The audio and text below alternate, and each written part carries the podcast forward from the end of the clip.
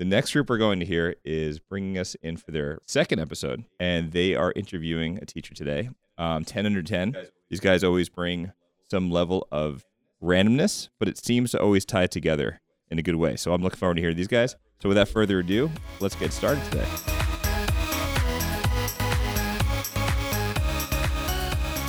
Hey, hey, welcome to 10 Under 10. This is Alyssa, And this is Kristen. and, we're, your hosts. Today, we have a special guest joining us for episode two of 10 Under 10. Because today, we're doing a special interview version of our show.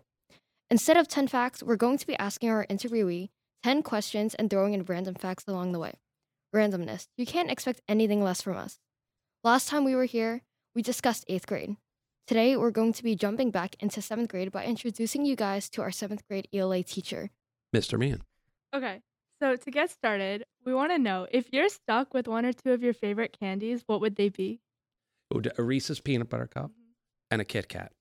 Okay, so we have heard, and let us know if this is true.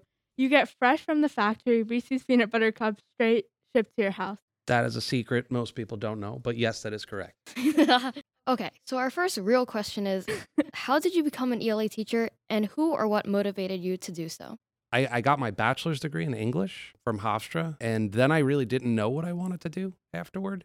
So I took a year or so off from um, in between undergrad and graduate, and then I don't know there was there was like a spark that went off somewhere in between there. And if I was to talk about inspiration, I would say probably my junior year of high school. My English teacher, Mrs. Anderson, she was my ultimate inspiration because we worked, but we laughed a lot and I made the connection that like writing, reading can be fun, and we can make jokes and that kind of stuff. So that's probably my uh, the biggest source of inspiration. Now, correct me if this is wrong, but were you an ESP teacher? I, I was an ESP teacher for about four years at the middle school. It was when they switched up the schedule. I wasn't able to do it. It was one of my favorite classes I ever taught. So, how long have you been teaching? This is my 16th year at Herricks Middle School. All of my teaching years have been here. I actually I student taught at Herrick's High School in the fall of 2007. What would you be doing if you weren't a teacher? Um, as a child, I always had a dream of driving an ice cream truck. But I don't know if I'd be doing that. um, probably something involving writing, maybe in publishing or or something along those lines. I always say like I want to write a screenplay for a television show, um, but that's far easier said than done. So, we've heard that you're a fan of going to different concerts. Mm. Have you ever like been to someone's concert and gone again because you've enjoyed them so much? Or like, what's your favorite artist? I've seen the band U2 23 times at this point, and my my all-time favorite is the Foo Fighters. I saw them. I think I'm up to 22. I like being part of audiences. Yeah. like when audiences get very involved and there's like something to be said for when you're in a crowd with like thousands of people and everyone's singing the same song um it's pretty powerful and is there a band you want to see if you have not gotten a chance to see it?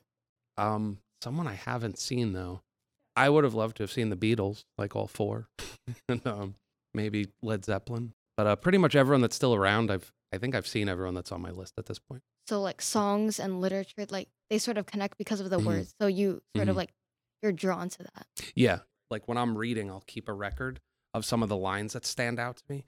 And um, same thing with music. Like there'll be a lyric, and sometimes it's even not a lyric. Sometimes there's just a melody that sticks with you and becomes really meaningful. So So, does that apply to like TV shows as well? Do you have like some favorites that stick with you? Like something that we should be watching?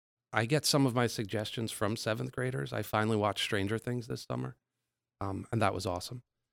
Um, my favorite television show of all time is the show Lost, and I would recommend it if you haven't watched it. It's definitely worth going back. What's it about? Uh, it's about a plane that crashes on a mysterious island, and they're trying to escape. But then, as the show progresses, th- there's weird, unexplainable things happening, and there's much more of a backstory to the reason why they're there, and it wasn't so much of an accident after all. Um, but it's one of the most compelling stories I've ever, I've ever followed. That actually leads us to our next question, which is if you were stuck on a desert island and you could bring one meal, which one would it be? Ooh, Or it would have to be like burger and fries. I'd probably go if it's like ever, something I'm eating for the rest of my life. I'd probably go to like a diner, like a diner burger, and the fries have to go on the burger. Is that weird? I don't They're the not necessarily the steak fries, not the very thin cut fries. You know, the the standard diner fries, and they fit perfectly on the burger. So, what do you think people should be reading right now? Is there an author that's underrated, deserves more fame?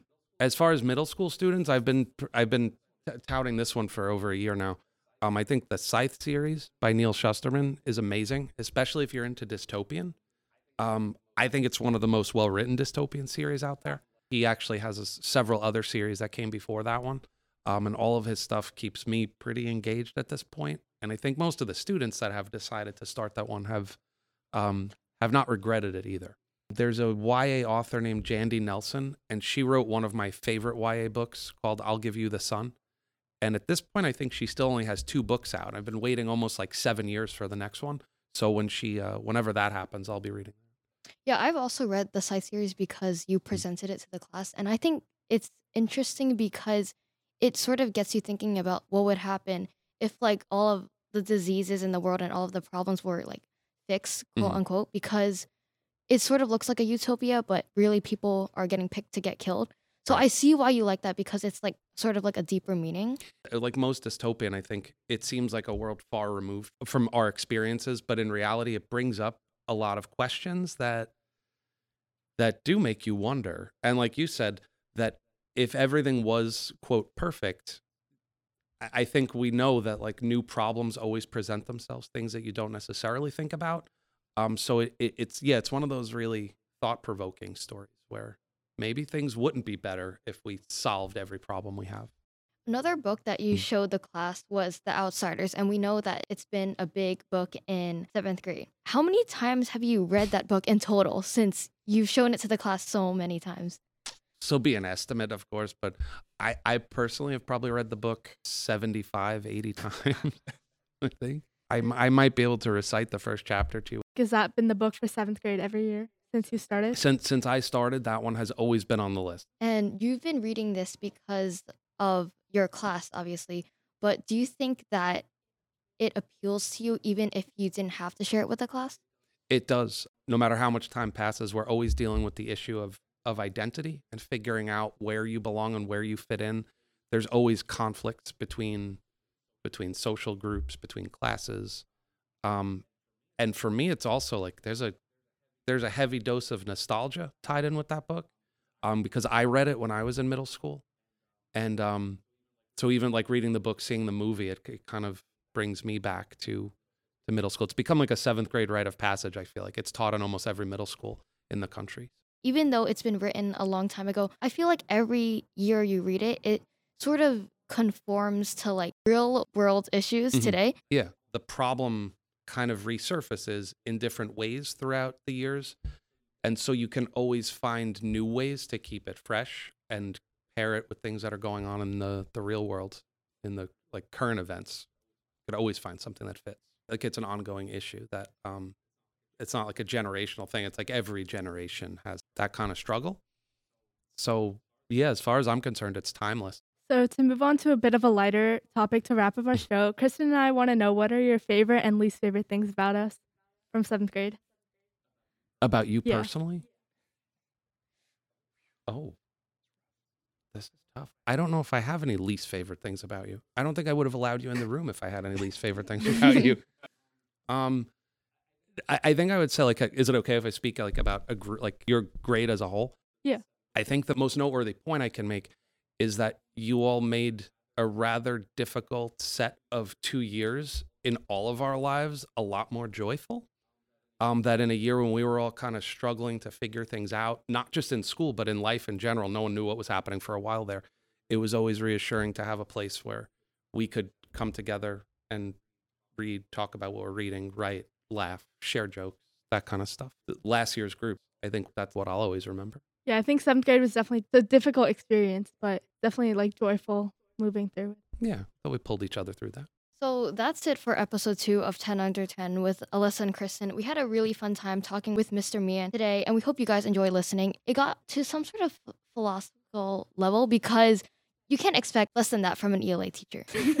Yeah, and hopefully you guys learned about the inside scoop of English teachers and things that you would have never known before. We definitely learned something new and something deeper, like Kristen said.